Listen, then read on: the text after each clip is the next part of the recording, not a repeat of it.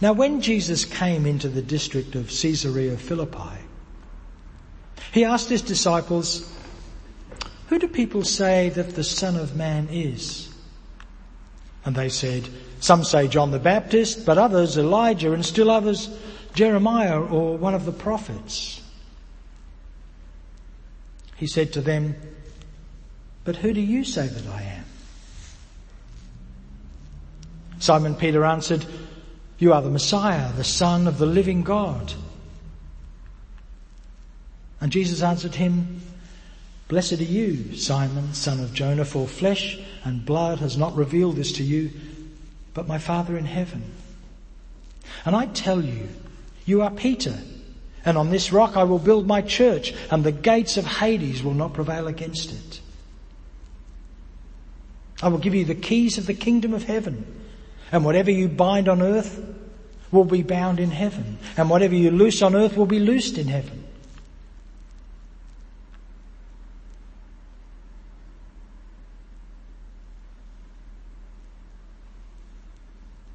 for the Word of God in Scripture, for the Word of God among us, for the Word of God within us. Thanks be to God. This is a model of Caesarea Philippi, built based on the excavations that have been done there and other things. It was the seat of government for the Tetrarch Philip. Philip was the son of Herod the Great, one of the three sons of Herod the Great. He didn't trust any of them, and so when he knew he was near the end of his life, he divided his rule up into three areas, and none of them were particularly successful, and Philip got this part of the northern part uh, of the country. And he named it, that, that he built the town up, it was quite small, he built it up into his seat of, of authority of government, and he named it after himself, as you do, and he named it after Caesar, who was his great patron, because you might know your history that the Herodians, the family of Herod, were puppet kings of the Roman Empire. Not, it's something they did frequently uh, around the world as a way of managing their massive empire. So who did these people say Jesus was? Well, it's important that we know where this happened. Caesarea Philippi is an important place. And people said, well, maybe he's John the Baptist returned or the, taken the mantle of John the Baptist, who was a direct enemy of the Herodians. And Philip obviously has the one who had him killed. Or maybe he's Jeremiah, one of the other prophets, who were the scourge all the way through the Hebrew scriptures of the kings and the priests who weren't, in the view of the prophets, obeying God. They were public figures who spoke truth to power. And here they are, right in the middle of things, saying, people think you're one of these people. It's highly charged. And then Peter, when asked, well, okay, what about you, you lot, the disciples? Peter says, you're Messiah. And the Messiah just simply means chosen one. Greek for Messiah is Christ, Hebrew for Messiah is Messiah, uh, and it all means chosen one. But the only people who were ever chosen, if you go all the way through the Hebrew scriptures, are kings, uh, emperors are chosen by God. That's the story that had been told particularly since Augustus of a, hundred years before.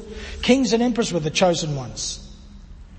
So they're saying, you're a chosen one, or you're the chosen one. And then he goes on and says, you're son of God. Well, the only people who got called son of God were the Caesars. In fact, there would have been in Caesarea Philippi, as there are in lots of places around the Roman world, lintels in which the word son of God are chiseled in with the name of the, of the current Caesar next to them. Not only that, you're the son of the living God. And they're here in Caesarea Philippi. And this is a close-up of that cliff.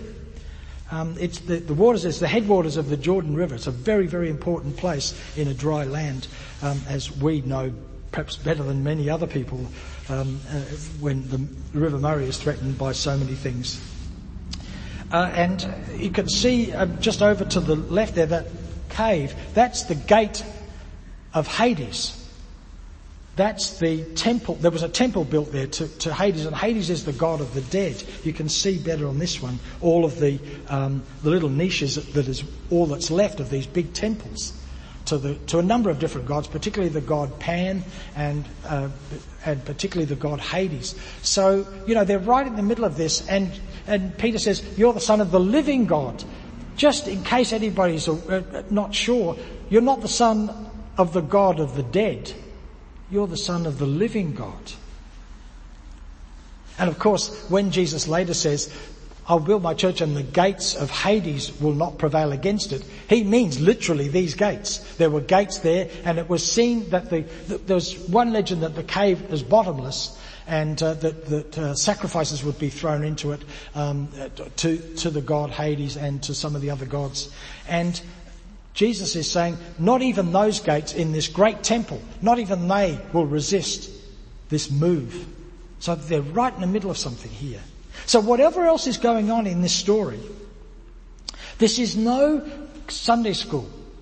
You know, if you were a kid in Sunday school, you always know the answer is always Jesus. Even if you don't understand the question, if you say Jesus, you're most likely to be right when the Sunday school teacher's giving out the koala stamps. This is not a Sunday school question. This is not a personal sort of, you know, if you have a personal faith with Jesus and you love people and try not to do any bad things, then everything's fine. That's the bulk of what Christianity is.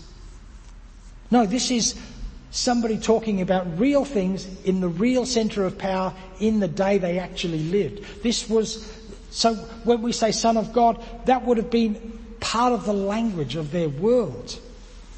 The Son of God is the emperor, is the one in charge. And so to call someone else that is a frightening thing to do. It's a, it's a scary thing to do, particularly since only a few chapters before, John the Baptist, who hadn't even gone that far, had already been done down by the rulers. So that's the, the volatile, charged environment this is happening in. And then Jesus says to Peter, look, I tell you, Peter, on this rock I will build my church. And there's some uh, understanding that the word Peter was not actually a name at this point, and Jesus was using it um, as a as a as a nickname because Peter was going to be this rock, and so he he was using this this idea that Peter was a rock and that he was going to build on a rock, and so he says to Peter, "You are the rock." and I will build my church on the rock. And of course, you can see from that cliff that you know, rock is everywhere. You know, this is how the Roman Empire had built its temples on these rocks, in these cliffs. They literally carved them out of the cliffs. So again, it's all part of something bigger that Jesus is talking about. And of course, this verse is the verse that the Roman Catholic Church used to uh, hang the idea of a pope on. The idea that the current pope um, is the direct descendant in a spiritual line back to Peter, who was seen as the first pope.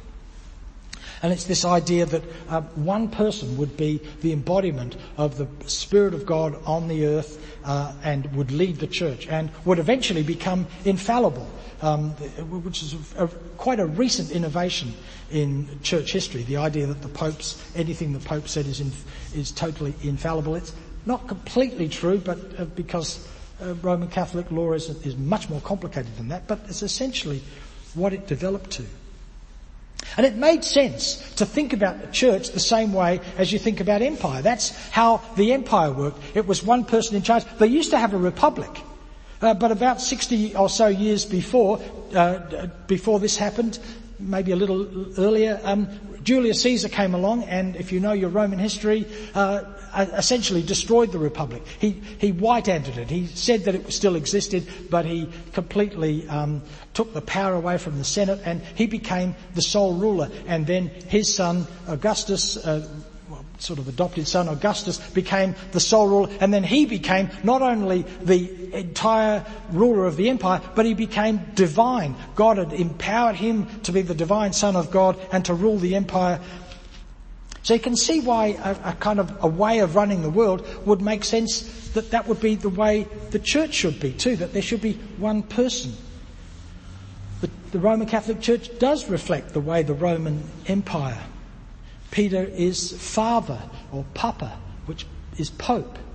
And you can see how it's led through. And in fact, other church structures are not dissimilar. The Anglican church looks very much like Tudor England because it, de- it was developed, as, as you know, um, because Henry VIII wanted to have a divorce, and that was uh, not possible within the church. So he decided he would be the head of the church.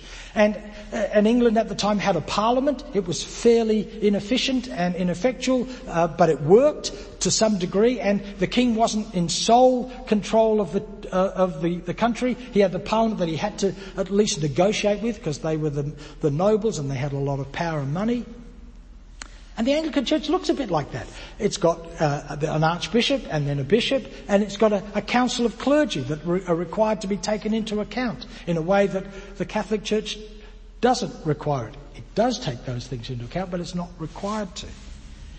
And then, of course, you've got groups like the Uniting Church that have come along so much later. We came along after the war. I mean, they were talking about it before the war, but from the end of the war onwards until 1977, when the church finally united, it was, uh, it was developed, and it was developed not unlike the way the United Nations is developed. The way um, we knew that if we didn't talk, we'd be back at war again.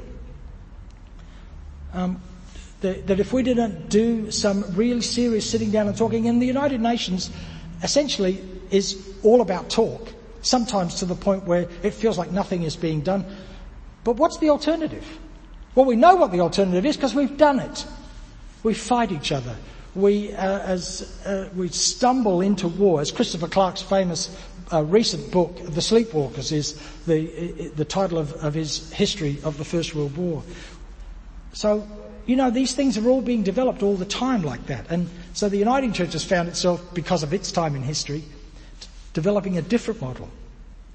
You see, I don't think Jesus is saying to Peter, and this is not a criticism of Roman Catholicism, but I don't think Jesus is saying to Peter, you personally are going to be the one I build the, the church on. I think he's doing, as he often does in the Gospels, talks to Peter as a spokesperson for the 12 disciples. And we know there are 12 disciples because 12 is the number of the, of the tribes of Israel, and the number of the tribes of Israel is a, is a metaphor for everything, for everyone.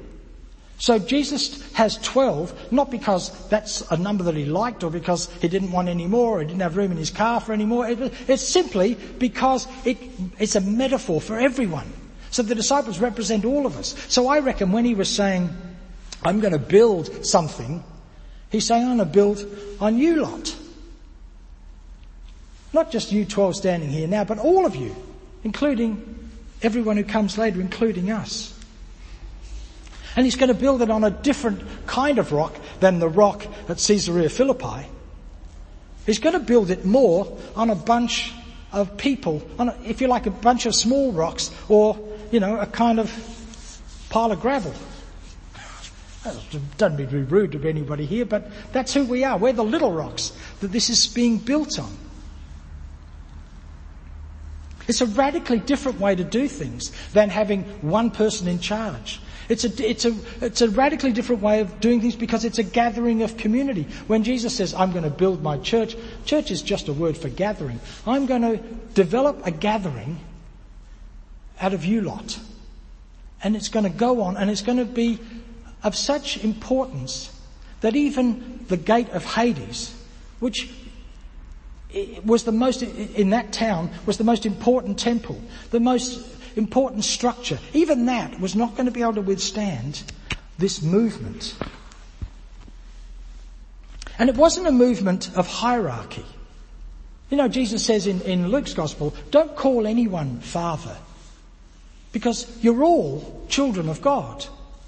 There's to be no hierarchy. You all came from the same stock. You're all a pile of pebbles on the beach. And it's on this that I will build. This is the gathering. Where it's supposed to be the foundation and the building of something extraordinary, which we find hard to believe, especially when there's not many of us sitting in this massive building and it's freezing cold and well, what is he talking about? How could that be us? But Peter didn't get the keys to the kingdom or didn't get it opened up to him. It was all of them. There was no special control that Jesus gave to the church, which is the way the church began to understand itself and then did terrible things all through history. I'm reading a history of the Jews in 14th century, uh, 13th or 14th century Spain at the moment and God, it's hard work. Nothing good happens. I mean, every now and then a little bit of goodness happens and then the church comes in and just does terrible things. And, but we're being built, according to Jesus, on, on gravel. It's just us. That's what, that's what Jesus is doing. And it's one of the things that we know intuitively is right because we live through the 20th century. So we know what it's like when one person is in charge. We know the names of Hitler and of Stalin and of Mao Zedong and of Mussolini and of Franco. And we know the names of the smaller dictators, Ceausescu and Pol Pot, and on and on, Marcos, Mugabe, Pinochet. And we see them today rising up everywhere. Putin, Duterte, Kim Jong-un, Bolsonaro and Lukashenko right now in Belarus, where people are wanting a different way of being and he is mercilessly controlling the population. And now this isn't to blow the Uniting Church's trumpet here. Um, you know, I, I'm as critical of the way we do things as anyone. But the Uniting Church, at least on paper, is trying to do something radically different. We are not like other churches. Not because we're better, but because on paper we've written something down that is really different. We've said that we're going to be a, a group of interrelated councils and no one is in charge. Everyone is in charge. We do consensus decision making and we do it terribly. We do it badly at our parish mission council, but we try. Consensus decision making uses cards that you hold up a card to say how you're feeling about things. There's an orange card and a blue card. Now we reduce that to voting. If you're in favour, we'll do the orange card. If you're against, you do the blue card. It's not actually, it's much more uh, nuanced than that. It's about trying to make sure we hear from everybody. And when it's done well, Everyone gets to hear. And I've been in groups of 300 people where only two people have shown up, held up a blue card and said, uh, and, and, have been invited to say why it is they need to dissent or why they've still got a problem or a, a, still an issue with what we're dealing with, which is so frustrating. Look, how most of us are in favour of this. Why don't you just shut up and let's get on with it? It's not the way, it's not the way it's supposed to work. We're supposed to pay attention to everyone and it's slow and it's horrible. All we do is talk most of the time. But again, what is the alternative? Well, we know what the alternative is. The majority rules. It's just as simple as that. Please, you're going to have to be quiet because we know what we're doing. And there are times, and there have been times, and the Uniting Church uh, structure allows for this. If you cannot reach any kind of consensus, and if those who are not in favour of the move in this direction uh, are unable to feel co- in good conscience that they can step aside and let it happen, then sometimes it has to go to a formal vote. And I think the Uniting Church, on paper and in practice, recognises that when it does that, it's a terrible failure. We have to move forward, and so it has to be done, but it's a terrible failure because we're not interested in the majority. We don't care what the majority thinks. That's not the way we feel the church has been established. It's about how we all work in it together. It's really, really hard. And I tell you what, it drives me nuts. But again, I remind myself, particularly when I'm in the middle of something where we're hearing again from the same person saying the same thing because they're so stubborn and they won't agree with me. What's the alternative? I think this might lead us to some understanding of what Jesus says, which is really strange and been the basis of some terrible things happen in history. Whatever you bind on earth will be bound in heaven, and whatever you loose on earth will be loosed in heaven. I don't think, if we believe that Jesus wasn't talking to Peter, wasn't trying to develop a hierarchy, but was talking to everybody, I don't think this is a license for us to tell people and re- instruct people who's in and who's out, who's allowed and who's not allowed, who's moral and who's immoral. I think it's a much more a, a careful understanding of what it is we have to live with, with each other. So we have to be really careful when we lock things down. We might have to sometimes. You might have to live in a gated community for a little while. But you have to know that you're locking yourself in as well as locking them out. You know, we, um, we have to have things where we are opening stuff up for everybody. Everybody is included in the Declaration of Human Rights. Even the ratbags, even the criminals, even the Hitlers of the world have rights because they're human. That's really, I don't know how to deal with that. What do we do?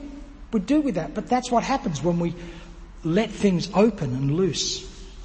Open them up, the things that will be loosed in heaven, which means essentially just everywhere. And I, I spent a few days trying to figure out how you, how I come to a ni- nice conclusion for this sermon. And I haven't got a clue.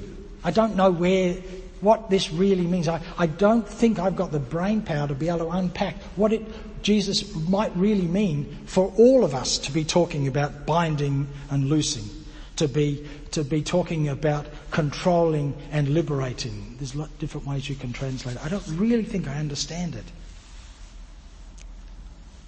But I think I'm being invited into it, but not by myself, with all of you. And some of you, not anyone in this room of course, but there are some who I don't want to be alongside of because they don't believe the things I believe or they don't think the way I think or they've got different opinions. But we're stuck together. We're like all these stones on the beach at Columba's Bay. Some of these are granite, some of this is uh, gneiss from some of the oldest rocks on earth as well, and it takes a long time to end up looking like that, doesn't it? And all it is, that the reason that looks like that is water has washed back and forth, back and forth over millennia. So I'm in there somewhere, and you lot are knocking the rough edges off me, and I'm knocking the rough edges off you, and I'm not sure I want that to happen and yet that's what I want to be a part of and that's what I am a part of and somehow that's what we're called to. And I'm going to stop there because I really can't figure out how to stop otherwise. and we'll just keep going all morning. So be it. Thanks, Neil.